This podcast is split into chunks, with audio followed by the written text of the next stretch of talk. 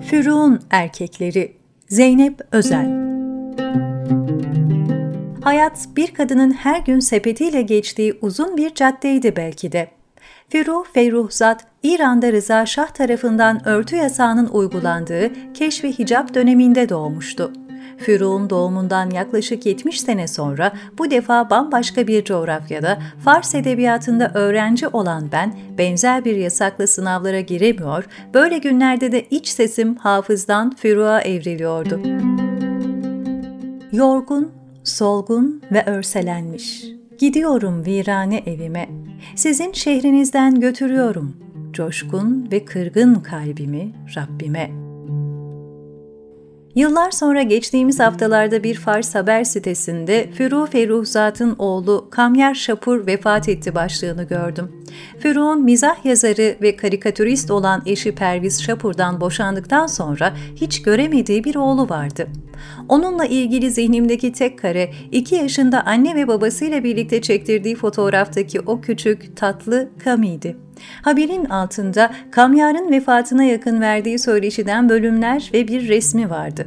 Erken yaştaki vefatıyla zihnimizde genç bir kadın olarak kalan Feruğ'un oğlu Kami, resimdeki asık suratlı, yaşlıca adam mıydı yani? Haberde Kamyar'ın vefat haberi verilirken bile ülkenin boşalmış en ünlü ailesinin çocuğu ifadesi yer alıyordu. Ara bölümlerde Kamyar'ın müzisyen, şair olduğu ve aslında mühendislik eğitimi için gittiği Londra'da sosyoloji ve güzel sanatlar eğitiminden de dem vurulmuyor değildi.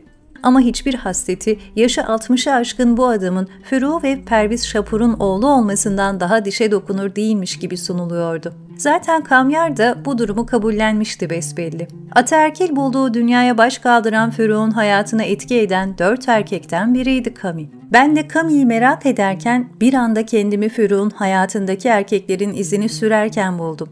Babası Albay Muhammed Ferruh Zat. Füruk'un asıl adı zamanın aydınlığı anlamındaki Firuz zamandır. Firuz zaman Ferruh Zat. Güzel tanısıyla adı ilk dizesi gibidir. Ona ismini veren babası Rıza Şah'ın ordusunda disiplinli bir albay olan Muhammed Ferruh Zat idi. Askeri disiplinini eve taşımıştı. Müşfik annesi dominant babasının ardında kalmıştı. Babası askeri disiplininin yanında okur yazar ve birikimli bir insandı. Furu daha 13-14 yaşında kendince gazeller, mesneviler döktürmeye başladıysa bunda sahip oldukları zengin kütüphanenin etkisi de yatsınamazdı. Baba diyor ki, benden geçti artık, benden geçti. Ben sorumluluklarımı yerine getirdim artık. Unumu eleyip eleğimi astım ve sabahtan akşama kadar odasında ya şahname okuyor ya nasihüt tevarih anneme. Lanet olsun tüm kuşlara ve balıklara. Ben ölünce bahçe varmış yokmuş ne fark eder? Emekli maaşım bana yeter, diyor.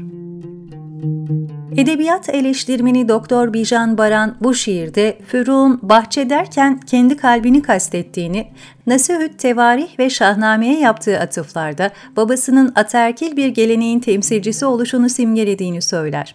Böylece Furuk'un zaten sık sık benzetildiği Sylvia Plath'la bir benzerliği daha ortaya çıkmıştır.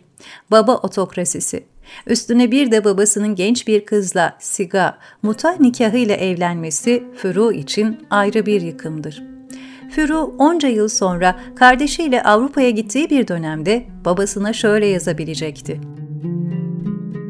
Anımsıyorum.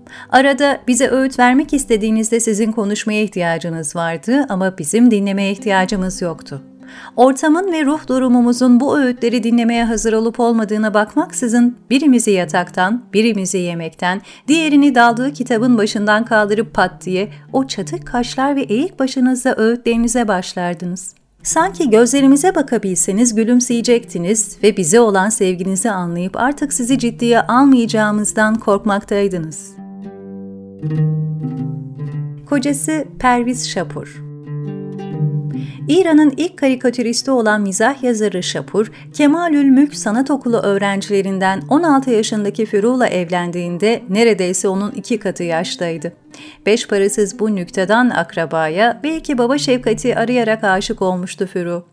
Ailesinin tüm karşı çıkışına rağmen açlık grevi yapmayı bile göze alarak onunla evlenmeyi kafasına koymuştu. Ferruh'un ailesi onaylamadıkları bu evlilik için harcama yapmak istemeyince Ferruh mektupla Perviz'e sadece bir odaya ihtiyaçları olduğunu, gelinliğini kendinin dikeceğini, ufak tefek eşyalarla bir ev kurabileceklerini yazarak moral vermişti. 1951 yılında evlendikleri zaman Perviz'in işi için Ahvaz'a taşınmaları gerekti. Füruğ'un yazdığı şiirleri yayımlamak için çeşitli yayın evleriyle görüşmek üzere sık sık Tahran'a gelmesi aralarındaki en önemli sorundu. Tahran'daki edebiyat ortamları Perviz'in hoşuna gitmiyordu. Zaten daha evlenmeden önce bile sade bir aile hayatı istediğini ve kadınlara fazla güvenmediğini Füruğ'a söylemişti. 1952 yılında Ferruh'un ilk şiir kitabı Esir yayımlandığında aralarındaki mesafe iyice arttı. Ferruh henüz 17-18 yaşında genç, güzel bir şairdi. Cüretkarca yazıyordu ve şimdilerde İran'da yasaklı olan ilk kitaplarıyla kısa sürede yurt içinde ve yurt dışında gündem olmuştu. Fürruh hakkında magazinsel dedikodular da gazete köşelerinde görünmeye başlamıştı. Tam o dönemde 1953 yılında oğlu Kamyar doğdu. Böylece Füru sık sık şiirlerinde dile getirdiği bir ikilem beklemekteydi. Gitmek mi, kalmak mı? Her sabah parmaklıklar arasında bir çocuğun gözleri güler bana. Neşeli bir şarkıya başladığımda dudağında bir öpücükle gelir bana. Şayet bir gün ey gökyüzü kanatlanırsam bu sessiz evden, ağlayan çocuğa nasıl söylerim? Tutsak bir kuşum, vazgeç benden.'' Esirden. Ben devim ancak, sen daha beter bir devsin. Günahkar anne ve lekeli etek. Ah, kaldır başını o etekten. Masum çocuk, huzur nerede? Sesler ölüyor ve acının ateşinde kalbim demir gibi dağlanıyor. Ağlayarak diyorum ki, Kami, Kami, kaldır başını eteğimden. Gecenin devinden.''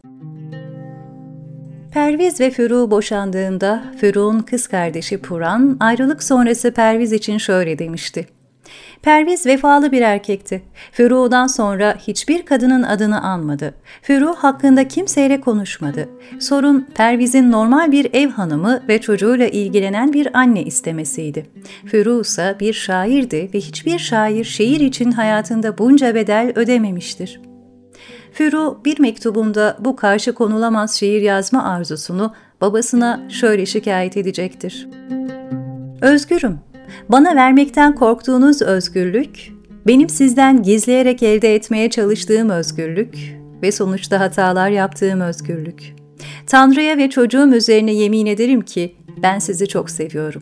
Sizi düşününce gözlerim doluyor. Bazen düşünüyorum neden ben böyleyim?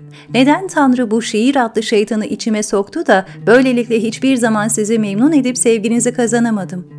Bu benim suçum olmamalı. Oğlu Kamyar Şapur Firuh ve Perviz boşandıktan sonra yasalar gereği Kamyar babasında kaldı ve babaannesi tarafından büyütüldü. Perviz Şapur, Firuh'un oğlunu görmesine bir daha izin vermedi.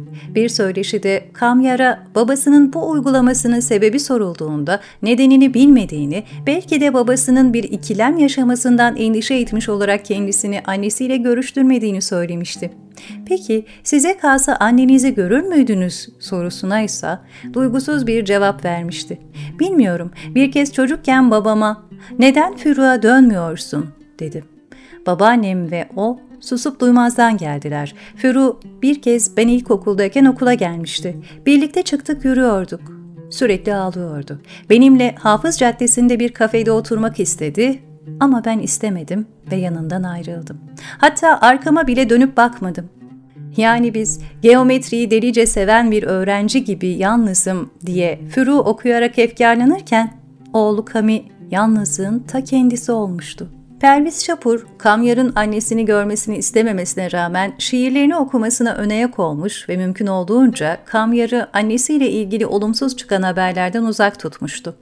Kamyar söyleşilerinde ünlü bir ebeveyne sahip olmanın bir tür damga olduğunu belirterek Sigmund Freud'un torunu olan ünlü ressam Lucien Freud hakkında BBC'nin hazırladığı bir belgeseli izlerken bu durumu iyice anladığını da eklemişti. Kendini onarmak, teselli etmek için ne çok uğraşmıştı. Bu ifadesinden de belliydi. Söyleşilerinde annesiyle ilişkisinden ziyade anne demediği Füruk'un kitaplarıyla alakalı telif haklarından faydalanamadığından dem vuruyor, Kamyar Şapur satamadığı üç şiir kitabı, devlet tarafından sakıncalı bulunup açılamayan sergileri ve parklarda çaldığı gitarıyla hayatını idame ettirip 66 yaşında kalp yetmezliği sonucu 16 Temmuz 2018 yılında vefat etti. Peki Fero babasından kaçayım derken erkenden evlenmese nasıl olurdu? Ya da Perviz de Fero Tahran'da otursalardı ve Fero gene şiir yazmaya devam etseydi bu dedikodulardan uzak kalıp evliliklerini sürdürebilirler miydi? Hangi şiir Kami'nin şu çektiğine bedel olabilirdi? Ayrıldıklarında Perviz, Ferruh'un oğlunu görmesine izin verseydi, Kamyar gene böyle asık suratlı, hissiz bir adam gibi görünmeye devam eder miydi? Ah, kafamda deli sorular. Yazar ve yönetmen İbrahim Gülistan Ferruh'un hayatını etki eden dördüncü erkek İbrahim Gülistan. Halen hayatta olan İbrahim Gülistan birkaç söyleşide Furu ikinci eşiniz miydi gibi soruları terslemiş ve cevap vermemişti. Furu gene yaşça büyük İbrahim Gülistan'la tanıştıktan sonra onu magazin malzemesi yapmaya çalışan çevreden uzaklaşmış ve şiirde kendi sesini yakalamıştır. Bir süre İtalya'ya gidip dil eğitimi aldı ve tercümeler yaptı. O güne kadar ikinci baskısını yapan Esir, Duvar ve İsyan isimli şiir kitaplarını yayımlamıştı. İbrahim Gülistan'la tanıştıktan sonra Gülistan Film Stüdyolarında çalışmaya başladı. Cüzzamlılarla ilgili yaptığı Ev Karadır filmi için gittiği Tebriz'de cüzzamlı bir çiftin oğlunu evlat edindi. Adı Hüseyin olan 6 yaşındaki bu çocuk Füruk'un evlat acısını biraz olsun dindirdi. 1963 yılında İtalyan yazar Luigi Pirandello'nun bir oyununda rol aldı. Aynı yıl Esir 3. baskısını yaptı. Ev Karadır filmi Oberhausen Film Festivali'nde ödül kazandı. İbrahim Gülistan'a ithaf ettiği Yeniden Doğuş isimli şiir kitabı yayımlandı. 1965 yılında UNESCO Füruk'un hayatı hakkında bir film çekti. Ayrıca İtalyan yazar Bertolucci, Furu hakkında bir film yaptı. Şiirleri birçok dile çevrildi ve defalarca baskı yaptı. İnanalım Soğuk Mevsimin Başlangıcına isimli kitabını bitirdi ama basıldığını göremedi. İbrahim Gülistan onun verimli bir dönem geçirmesine neden oldu ama bu birliktelikte Furuk'un içini kemiriyordu. Perviz'den boşandığı dönemde psikolojik tedavi gören Furu sonraları iki kez intihara yeltendi ama İbrahim Gülistan'ın kızı Leyla Gülistan'ın ifadesiyle iki teşebbüsünde de Furu nedense İbrahim Gülistan'ın eşi Fahri'yi arayıp yardım istemiş ve böylece bu intihar teşebbüsleri başarılı olmamıştı. 24 Behmen 13 Şubat 1967'de kullandığı arabasının karşıdan gelen okul servisini çarpmaması için kırdığı direksiyonla yaptığı kazada hayatını kaybetti. Kabri Tahran Zahirüt Dovle mezarlığındadır. Bana düşen anılar bahçesinde hüzünlü bir gezintidir ve ellerini seviyorum diyen sesin kederinde ölmektir. Ellerimi bahçeye dikiyorum, Yeşereceğim biliyorum, biliyorum, biliyorum ve kırlangıçlar mürekkepli parmaklarımın arasında yumurtlayacak. Yeniden doğuştan.